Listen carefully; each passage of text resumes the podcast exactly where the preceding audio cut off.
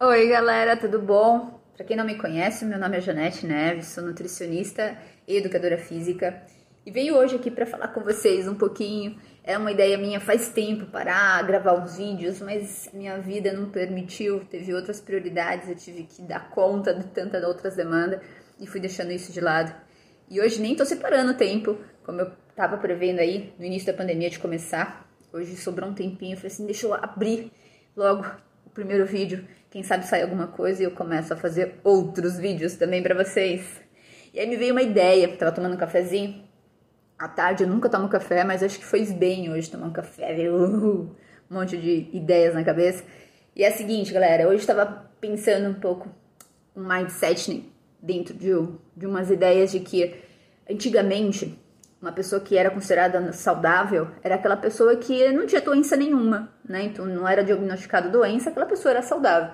Não que isso não seja também hoje, né? Uma pessoa que não tem doença não, nenhuma continua sendo considerada uma pessoa saudável, mas mudou muito, as coisas estão vindo muito forte. E antigamente, eu lembro quando pequena, lógico tinha a, a rotina de pediatra, mas enfim, na minha idade, eu não lembro de ir ao médico fazer check-up de exames de sangue. A gente não fazia check-up de colesterol, glicose, nem sabia o que, que era isso. E nem meus pais tinham o hábito de ir ao médico com tanta frequência quanto hoje a gente tem. E se o médico quando tava com dor de barriga, passando mal, quase sentindo um, uma, uma pane, você ia ao médico.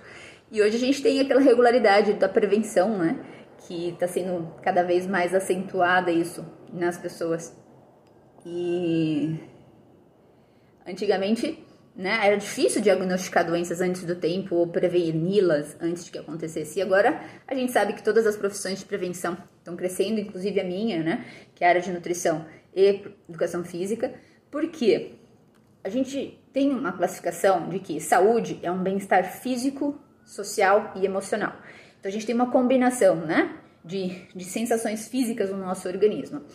Com esse boom de pandemia, com esse boom do que acontecendo nessa globalização mundial, a gente sabe que tem tido muitos surtos psicóticos, muito problema mental, muito problema de estresse, burnout, porque as pessoas estão trabalhando muito, não conseguem desligar e isso vem surtindo em estudos, em pesquisas, porque está acontecendo uma grande frequência de, de casos, né, com esses mesmos problemas. E uh, como que a gente pode pensar de que isso pode significar? Hoje, a gente já não classifica mais uma pessoa saudável aquela que simplesmente não tem uma doença. Hoje, quando a gente pega um exame de sangue ou a gente avalia uma pessoa, a gente classifica se ela está dentro dos padrões ideais, né, de normalidade e equilíbrio, ela está em bom funcionamento, ela tem que estar num bom médio funcionamento físico. Aí ela, essa pessoa é considerada saudável. Aquela pessoa que não está no médio bom funcionamento físico, ela já é considerada uma pessoa não saudável. Então mudou, né? Então ela não é doente, mas a, o corpo dela não está em pleno funcionamento adequado e ela já não é considerada uma pessoa saudável. Para nós profissionais da área, principalmente aos meus olhos, quando eu vou analisar uma pessoa. Apesar de que hoje é tão normal ser gordinho, que você falar se a pessoa tem que emagrecer, ela acha assim, né? Difícil, porque hoje a gente sabe, 60% do mundo tá sobrepeso. Então, se a gente classificar dentro disso, tá tão normal ser gordinho que virou normal, saudável, talvez, aquele perfil. Mas a gente sabe que aquele equilíbrio, dependente de onde que tá essa gordura, dependente de qualquer distribuição dela, não é nada saudável. Então, a gente já classifica que a pessoa não é tão saudável assim. Isso assusta alguns, né? A gente busca tentar controlar esse equilíbrio, mas não é todo mundo que consegue. E com essa miscigenação de áreas da área da saúde que tem se complementado, essa lada multiprofissional, isso tem ajudado bastante nesse controle. E a gente hoje tem pilares da saúde, né? Quais são esses pilares da saúde? Eu falo rápido pra caramba, né? Preciso aprender a respirar para falar. Olha, lembra que esse é meu primeiro vídeo que eu tô tentando falar um pouquinho sobre a área e eu tô cuspindo o que eu sei falar aqui e eu não estudei nada, tô tipo, é uma tarde que eu nem me preparei e tô aqui falando com vocês. Eu espero que nos próximos eu melhore um pouco. Bom, o que, que aconteceu com essa, essa, essa, esse combinado de áreas, combinado de ações entre multiprofissionais? Então eu separei aqui algumas, algumas né, orientações que agora a gente simplifica uma pessoa que, que é saúde hoje, o que, que é, é saúde plena, né? Como se fala, numa palavra aí mais profissional, é que essa pessoa tem que ter lá uma alimentação adequada, né? Coisa que é bem difícil para alguns, dificuldades para outros, até porque o que, que é alimentação adequada? alimentação adequada não é aquela pessoa que não come nenhuma besteira, não é aquela pessoa que é cética na alimentação, é aquela pessoa que gera o equilíbrio da demanda que ela tem no dia dela. Então, achar um equilíbrio de vida, né? Se basear num, num autocontrole, não num descontrole, ter a importância do parar, se alimentar, digerir bem aquilo que você está comendo, para te dar aquela energia, o vigor que você precisa para desempenhar a atividade que você faz no seu dia, que é trabalhar, que é cuidar dos seus filhos, brincar com seus filhos, cuidar de pessoas da família, tudo isso gera um custo para todos, né? E cada um tem o seu individual. A nutrição, principalmente a nutrição funcional, que que normalmente nós trabalhamos muito com esse individual. O mesmo na nutrição esportiva. Se não trabalhar o individual, não existe, né? o complemento, o equilíbrio do resultado. Então, o resultado é um trabalho muito individual, cada um tem a sua vida em particular e o organismo em particular. E essa avaliação ela é, ela é bem sucinta, ela é bem detalhada em várias questões. E aí a gente tem uma pessoa hoje saudável, aquela que consegue gerar equilíbrio dentro daquela demanda que ela tem diariamente. Isso é uma avaliação ainda que um profissional da área tem que fazer com cada um de vocês. É importante cada um ter o seu profissional para ajudar nesse sentido. Será que eu me alimento bem mesmo? Ou será que eu finjo que me alimento bem? Quer dizer, eu como pouco e acho que eu tô comendo bem. Ou eu como muito e eu acho que eu tô comendo bem. Então, o equilíbrio desses nutrientes no seu corpo, será que realmente você come bem ou não? Então, é uma coisa que vocês têm que procurar um profissional para ajudar vocês para falar, será que come bem ou não? Será que você está dentro do seu padrão, né? Outra coisa é a atividade física, então movimento. Uma pessoa que não se movimenta, fica parado ao longo do dia, não é considerada uma pessoa saudável. Então, quando a gente fala em movimento, nosso órgão maior do corpo é o órgão do esqueleto muscular. Então, ele foi feito para se movimentar. Hoje a gente praticamente fica sentado 12, 14 horas por dia. Eu sou uma, tá? Então, depois que eu li uma pesquisa, acho que uns 5 anos atrás, de que é, quem faz uma hora de atividade física, uma hora e meia de atividade física, mas fica sentado mais de 12 horas ou 10 horas por dia, não é considerado uma pessoa saudável, eu entrei em desespero, eu falei assim, não é possível, né? Porque eu não consigo fazer mais do que uma hora de exercício, às vezes, por semana, e eu fico sentada o dia inteiro. Aí, nesse, nessa época que eu li esse, esse artigo, eu comecei a subir escada do meu prédio, lá da, do centro médico, e comecei a subir escada nos intervalos, descia. Não tô fazendo mais isso, tá, gente? Dei uma relaxada, mas na época que eu li, eu comecei a entrar em desespero. E normalmente é o que a gente faz, a nossa vida está muito sedentária, é muito difícil de, de equilibrar isso. E a gente tenta equilibrar. Eu fico bastante tempo em pé, varia um pouquinho meu, meu, o meu dia, mas imagine outras pessoas que não têm isso. Hoje a criançada trabalhando online o tempo todo. É difícil, né? Não é uma coisa assim fácil de se analisar no mundo que a gente tem hoje, que a gente vive agora.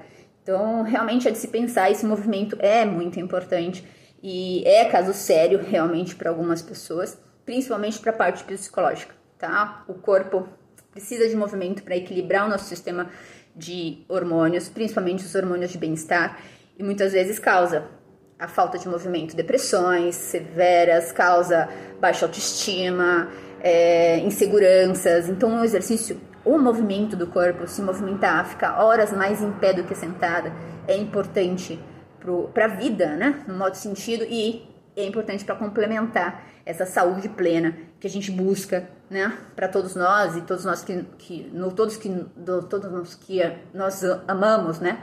Na vida que vivemos. Outra coisa é o sono. O sono também está considerado dentro dessa qualidade de saúde plena. Eu também né? Eu tenho um problema porque, assim, eu sou filha de feirantes e vivi boa parte da minha adolescência, infância na feira. Então eu acostumei, eu acordo muito cedo fácil, assim, e durmo quatro horas, cinco horas fácil. Então para mim não é uma coisa complicada fazer isso. Acho que desde que foi a minha criação. Mas depois que um professor meu falou assim, Janete, eu falo assim, mas quando eu durmo mais eu fico molenga. Falando para um professor.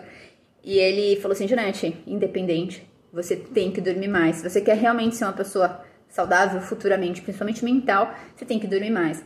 Eu comecei a tentar me adequar com isso. Foi bem difícil porque eu não conseguia dormir mais.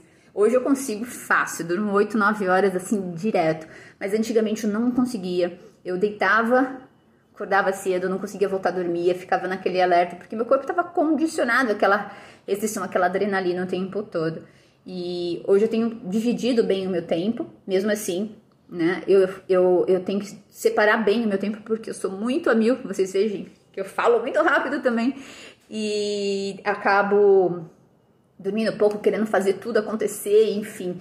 E o sono, a gente considera uma pessoa saudável que durma ali pelo menos 7 horas por dia, ou tem uma média de 7 horas de sono. Até 10, tá, gente? Então, aqueles que falam assim, ah, aquela pessoa é dorminhoca, não quer fazer nada, só quer dormir ela tá buscando a saúde plena e a gente que tá ali querendo dormir quatro horas, trabalhar igual uns loucos retardados, a gente tá só buscando se ferrar na saúde uma hora ou outra. Então, o risco da, do sono precário é Alzheimer, né? Ter problemas de memória, tem várias outras doenças é, consequentes do nosso sistema nervoso central. Então, vamos dormir, galera. Eu sei que é difícil para mim também, eu tento me organizar para isso, porque realmente eu me sinto muito bem dormindo pouco, mas eu tenho os outros dias que eu tô agora, né, dormindo um pouco mais e me organizando para isso, mas ainda tenho muito que buscar do que eu já prejudiquei lá no meu passado. Então, eu tô tentando me acertar também. Quem, né, é um profissional da área tem que tentar pregar o que fala e eu tô tentando me ajustar nisso. E digo de passagem, eu acho que é a minha maior fraqueza. Bom, outra coisa é o controle do estresse, galera. Meu, eu tava o dia inteiro na rua. Meu marido dirigindo. As pessoas estão loucas, estão desesperadas, estão estressadas. Tinha uma senhora, você tem noção, uma senhorinha de um carro. Ela tava jogando o carro em cima das pessoas usando a buzina, sabe? As pessoas estão estressadas, estão muito estressadas. Não que eu também não me estresse, que é mentira. Eu sou uma adrenalina em pessoa, mas eu medito todos os dias, eu tento realmente me acalmar. Eu acho que meu pai e meu marido me ensinaram a ser calma, porque os dois, meu Deus, são demais estressados. Então, mas o estresse, o, o, lidar com o estresse, se a gente não sabe lidar com ele, a gente se torna uma pessoa não saudável, tá? Então, lógico, quem diga de passagem quem são as pessoas que sabem nos ensinar a fazer isso são os psicólogos, então eles são profissionais incríveis para entender esse motivo de a gente lidar com as frustrações que a gente tem na vida, as barreiras que a gente enfrenta mentalmente, essa inteligência emocional que a gente precisa desempenhar. E hoje está muito em alta isso, né, gente? A gente precisa muito desempenhar essa inteligência emocional.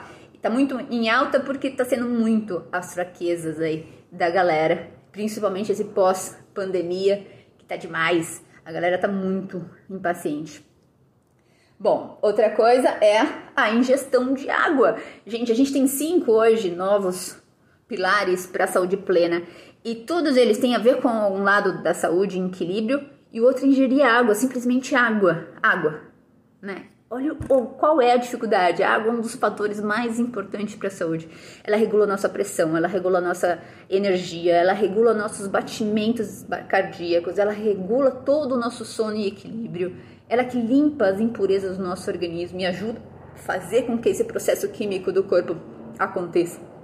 Então, muitas pessoas têm problemas sérios de saúde simplesmente porque são não bebem água, desidratam. Aí, a maioria hoje vai no consultório, sabe o que a maioria pede? Eu tô inchada, eu preciso desinchar, eu preciso tirar alguma coisa de dentro de mim. Quer dizer, vocês estão tirando a água, querendo desidratar a água, sendo que a água é mega importante, ele tá dentro do corpo de vocês para funcionar. Então, não é assim, gente. Se está inflamado, se está inchado, tem outro motivo além de água que estaria. Né? Tem um motivo mais especial, tem algo mais lá dentro que precisa ser corrigido, tampado, arrumado. Não simplesmente vamos tirar a água, vamos limpar a água, sendo que a goteira continua. Então, esse cuidado, tô inchado, preciso tomar um diurético para desinchar, eu preciso. A gente usa algumas pontualmente, principalmente na nutrição estética, mas em saúde de verdade, água é muito, muito, muito importante.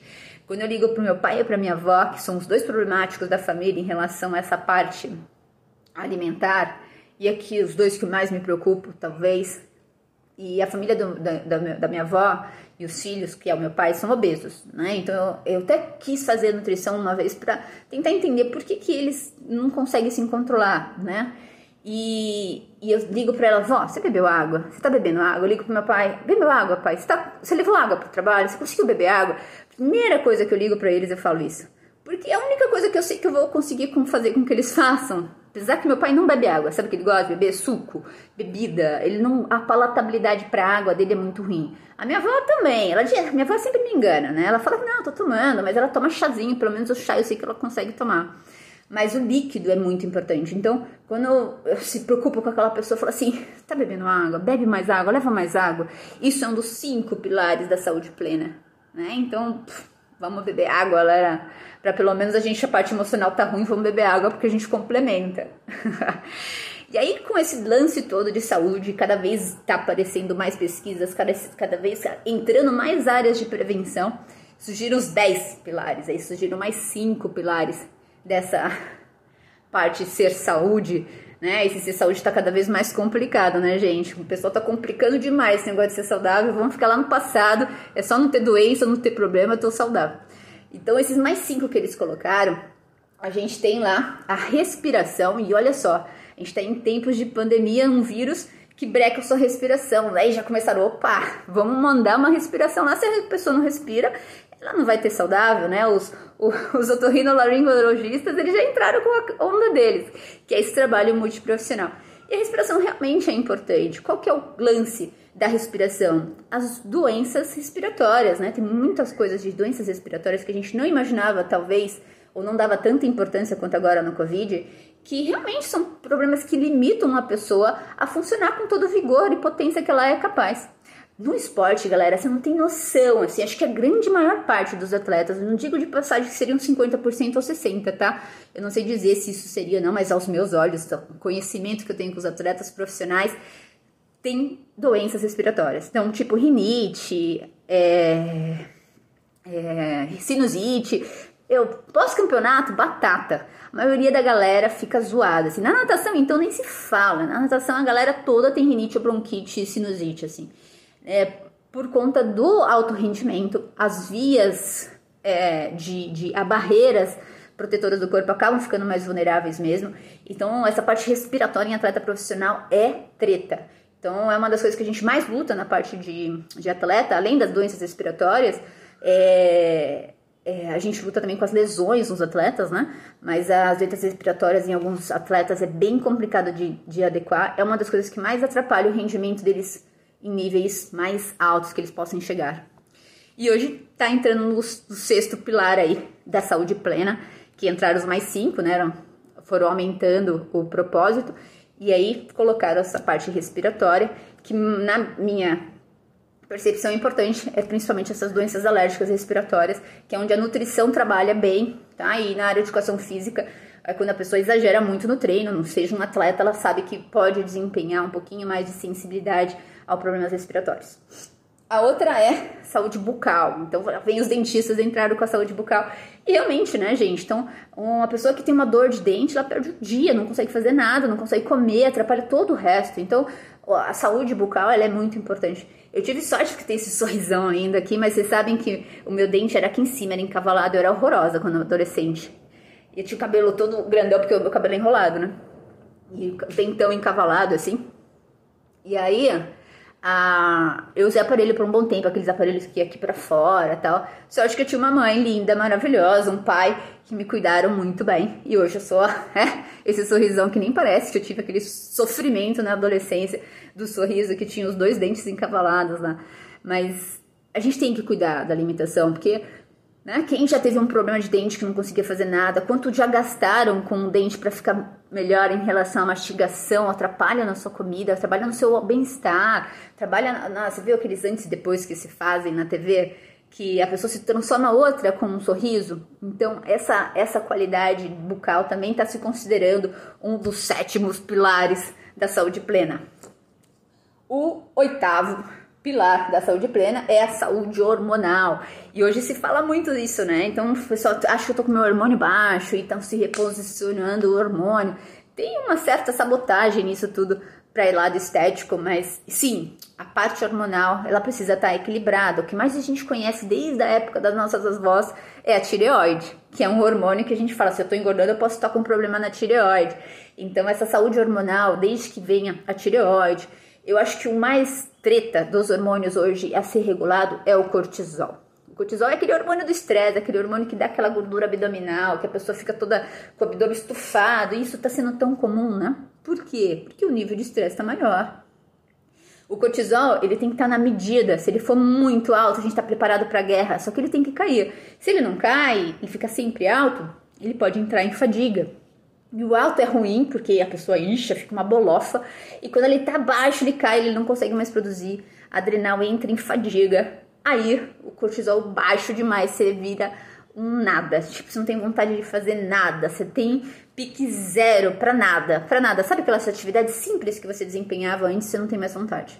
Então, o cortisol baixo ele é muito ruim também, é muito, muito normal as pessoas com cortisol baixo entrarem em depressão também.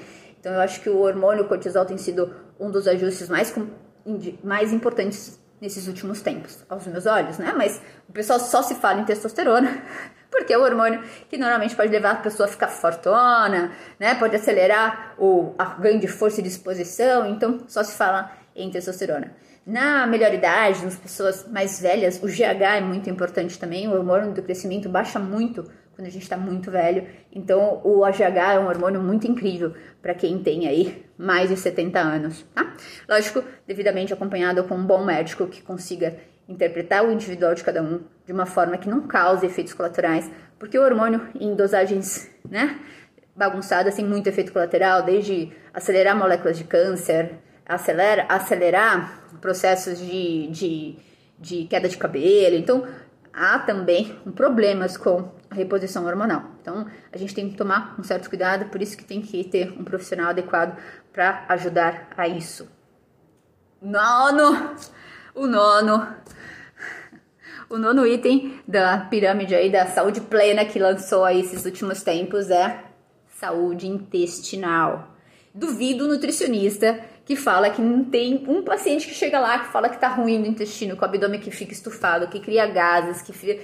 Meu, né? É, bom, segundo meu pai, gases é normal porque meu pai. a gente já sabe assim, mas hoje em dia a gente sabe que é desconfortável, a gente sabe que tem um trabalho para se desenvolver nisso, mas o, a forma com que a gente trabalha esse intestino tem sido estudado muito e tem se levado muito a sério, né? Esses estudos de intestino e é interessantíssimo. Se descobriu muita coisa depois da bariátrica também, da cirurgia bariátrica, como a cura da diabetes por conta do intestino. Se descobriu que o intestino libera informações hormonais, quer dizer, o intestino ele é uma função de informador para o resto do corpo de funções. Então, o intestino é mega importante. E tem mais por aí. O intestino ainda vai ter coisas que vai nos dar muito mais muito mais informações ainda para ser descobertas. E o intestino ama, ama fibra. Ele precisa de fibra. Todos os tipos de fibra possível. Aquele intestino que não recebe fibra, ele é um intestino doente. Né? Então, aquela pessoa que não vai no banheiro todo dia, aquela pessoa que faz cocô mole todo dia, aquela pessoa que não faz o cocô certinho, salsichinha, ela não é considerada uma pessoa saudável. Simplesmente isso. E aí, as pessoas ficam encurtadas, não, como assim eu não sou saudável porque meu cocô sai mole? Ou como assim eu não sou saudável porque meu cocô sai duro ou não sai? E sim, é considerado aquela pessoa, para mim, eu já considero, ela não é uma pessoa saudável, tá? Bom, enfim, eu falo muito, né? Bagunço tudo. O décimo pilar, o último pilar da saúde plena é o ambiente que a gente vive. Eu vivo em São Paulo, no meio de São Paulo, centrão de São Paulo, poluição a mil por hora. Aqui é saudável viver? Depende, né? Se eu for considerar a poluição que eu respiro, não, né? Depende se eu for considerar as pessoas que eu convivo, é bom, porque são pessoas legais, né? Se eu de repente conviver com pessoas ruins, eu vivo num ambiente ruim. Como tem o lado social da coisa. Então a gente tem um lado ambiental, né? Tem um lado social da ambientalização, tipo as pessoas que você convive são pessoas tóxicas, são pessoas animadas, são um convívio saudável, né? Então é, o lado do ambiente ele interfere bastante, desde o ambiente daquele ambiente que você colhe e come, da onde vem a comida que você come, desde aquele ambiente onde você prepara o seu alimento, quem prepara esse alimento, o que, que tem lá dentro do preparo, então essa parte ambiental de preparo de coisas, onde a gente está tocando, onde a gente está né, inserido e respirando, ele também tem que ser um ambiente mais favorável e saudável. Tá? Então são esses, galera, são esses itens da saúde plena que eu queria falar para vocês. E quem sabe eu me empolgue mais com outras coisas e falo mais para vocês depois mais um outro vídeo, tá? Fiquem bem E abraço, galera!